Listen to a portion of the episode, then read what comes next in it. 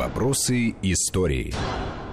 Продолжаем нашу программу. Я напомню, что в студии Вести ФМ Армен Гаспарян, член Центрального совета военно-исторического общества, Андрей Светенко, наш обозреватель, историк, и я, Гия Саралидзе. Говорим о взаимоотношениях сложных э, СССР и Финляндии в начале Великой Отечественной войны. Ну, естественно, затронули и период до этого. На, на, мы, мы, кстати, вернулись еще на шаг назад, да, э, вспомнив э, войну, которая была там в 20-х, ну, там, с 18 по 22 по-моему, если да, не ну ошибаюсь. просто если бы мы этого не сделали, была бы вообще бы непонятна Да, предыстория. ну, кстати, когда мы говорим о Маннергейме, тоже имеет смысл э, вернуться туда, потому что после заключения Тартусского, да, или Юри, э, э, Юрьевского можно говорить, мирного договора, да, там ведь тоже разделились финские политики, да и военные. Э, Одни считали, что договор вообще хороший, слишком хороший мир, так они его называли.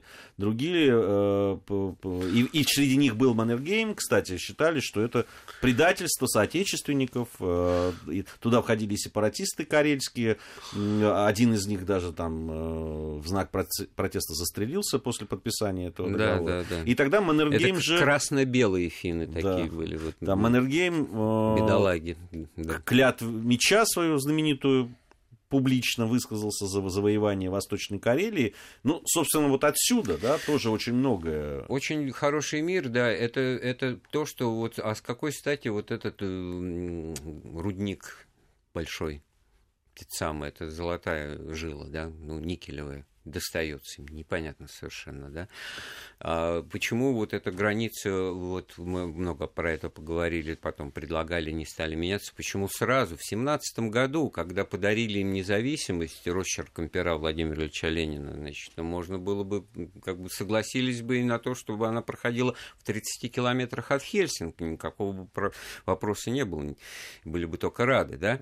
Но ведь у Владимира Ильича находим фразу «вопрос о границах», второстепенный даже, десятистепенный, потому Абсолютно что для сказал. пролетариата, это для пролетарского, это, это абсолютно правильно, имея в виду перспективу. Конечно, давайте миров- вспомним, что они говорят о мировой Чего? революции. Да. Какая разница? Это где- вот сейчас граница будет? современных наших позиций, приоритетов национальной безопасности, государственных интересов. Он не мыслил интересами э, России государственными, он мыслил интересами классовыми, и в этом смысле это все понятно, но по большому-то счету игнорировать реалии политические мира он тоже не мог, поэтому это получается, мне кажется, Ну, судя недальновидно. по, судя как по минимум. письмам Ленина э, той эпохи, расчет строился на то, что ладно, пускай будет граница здесь, все равно это вопрос максимум пяти месяцев. Да, После этого Красная победоносное гвардия, да. шествие э, рабоче-крестьянской Красной Армии, э, Советов, соответственно, вся страна, как вот она была в каком виде, она в- точно в таком же собирается назад.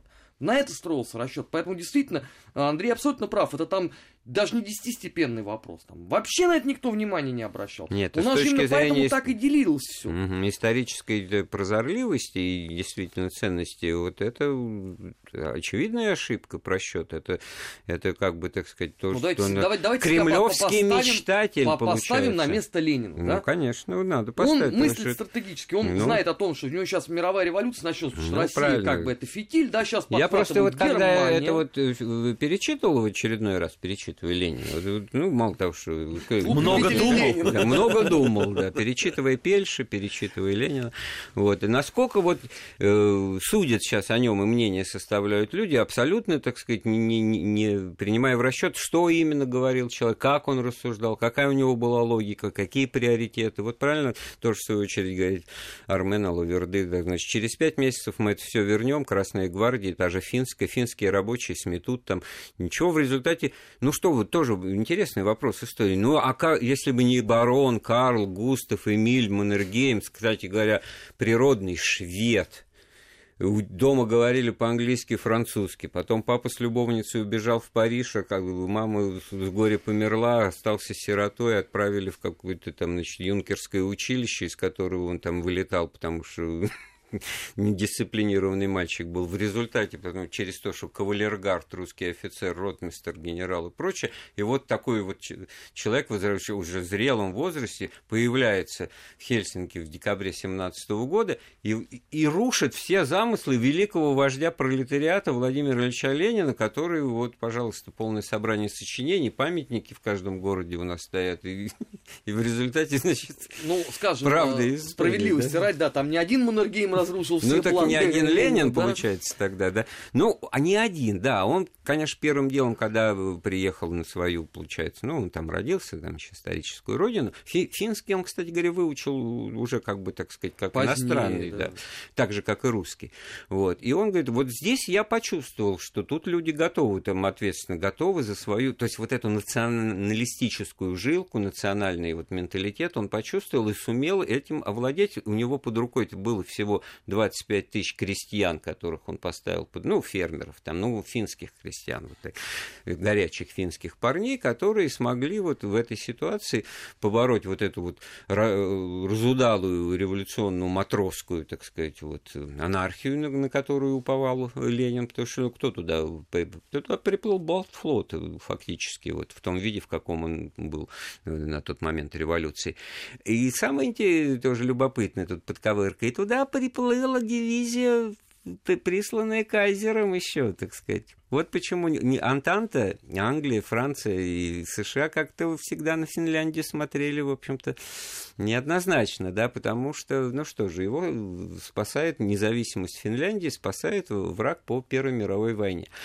Ну, для финнов э, спасибо, что спасают. Да, но они вынуждены потом говорить, да их-то было всего 9 тысяч, да мы там и без них бы справились. Ну, и, в общем-то, как Я, бы кстати лучше говоря, бы их и не было. что Вот. Ну, Тут ты допускаешь, даже- да? Ну, хорошо. Даже да. могли бы без них, в принципе, справиться. Вот, я тоже так думаю. да. Потому что э, там-то у них встал э, вопрос принципиальной ночи, если мы будем сравнивать условно гражданскую войну на юге России.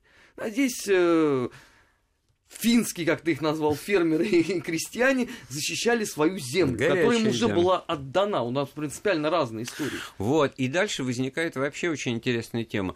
Когда э, начинает полыхать гражданская война в России, да, когда вот это, так сказать, то, то, что мы называем интервентами в Мурманск, высаживаются 130 английских там пехотинцев и сербский батальон, ну, силищек, да. Для чего? Для того, чтобы, так сказать, заблокировать э, транзит, перевозку грузов, чтобы не снабжать, значит, э, потенциального противника, который подписал Брестский мир и из союзника стал противником. Логично, как минимум.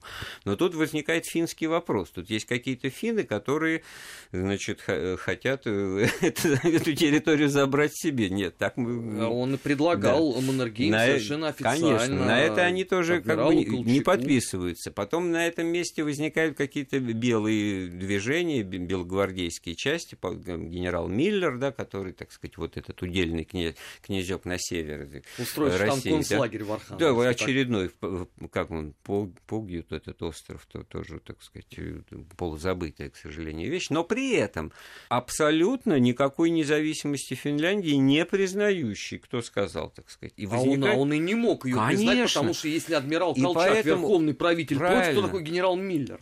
Командующий просто и тогда, фронтом. и тогда представьте себе ситуацию Маннергейма, стан- становящегося на глазах национальным лидером вновь возникающего государства, маленького, но гордого, там, и как покажет время, так сказать, жизнеспособного и очень даже, да, ну, как- как- где союзников искать? Он, он- он бы и рад, он, он и сам хотел белое движение в России, так сказать, организовать и возглавить. Но вот уехал в Финляндию, там удалось, в России тоже что-то удалось, но там, вот сам ты говоришь, и Деникин, и Колчак, и кто главнее, и А потом кто Колчак в чё. очень жесткой форме ему ответил. И все за единую и неделимую был. Россию, и ни о какой Финляндии, значит, белые думать не хотят, как о А независимой так вот стране. блокада Ленинграда могла бы сложиться несколько раньше. Собственно, если бы условно адмирал Колчак ответил тогда э, Маннергейму не я родиной не торгую, да, а что-нибудь другое. Давайте сначала, значит, большевиков а Овладеем её, договариваться. А там поговорим. Да. Да, но этого же не произошло. А по сути, вот э, потом же в эмиграции написали огромный пласт макулатуры на этот счет, что вот если бы Маннергейм поддержал бы э, У него удар, есть- значит, у него э, есть, Юденича, да, тогда письмо вот про то, как хорошо. вот он не может поддержать, значит, удар Юденича, и поэтому с Юденичем вообще э, драма случилась, когда эти войска были отбиты от э, Питера, значит, благодаря усилиям, в том числе организационным со стороны Троцкого, который там метался на бронепоезде в этом, в этом месте, то отступать-то им оказалось некуда. Их они были прижаты к эстонско-советской двух сторон границе, и их расстреливали сталкивались с двух сторон, потому что эстонцы их тоже не пускали, ну, идет вот какая-то русская армия, оккупанты, и вот с идеей неделимой великой там России, которая неизвестно, что у нас в Таллине, значит, устроит, если мы их туда пустим. Вот, вот так что их искрошили. Но те, кто вот оказался в результате на территории Финляндии, э, Маннергейм, конечно, по возможности на службу пристраивал. И вообще у него было невероятно с этой точки зрения трогательное отношение к русской миграции. То есть позволялось, ну, достаточно. Ну, добровольскому там и так далее. Ты бы тогда, я вспомнил, ты сказал, очень много всяких постов. Ну, председателем Совета обороны был. Ну, ну что это за пост в 30-е годы? Он ему позволял, конечно, какие-то рекомендации выдавать, но вот эта вот линия ну, Маннергейма... кстати, мы об этом как минимум, поговорить. минимум один раз он э, вот подавал в отставку. По, по той самой причине он считал, что нету вот той самой национальной концентрации, которая требуется для того, Нет, чтобы... он однажды проиграл выборы просто элементарно вот левакам, таким социал-демократам, которые как раз вот эту вот мастера левой фразы, которые, на которые все вяжутся, и финны в том числе, 20-е годы. Это после того, когда он уже э, проявил себя как защитник. Хорошо, э, завершилась и вторая часть нашей программы. Впереди еще одна, но будет это после небольшой паузы. Вопросы истории.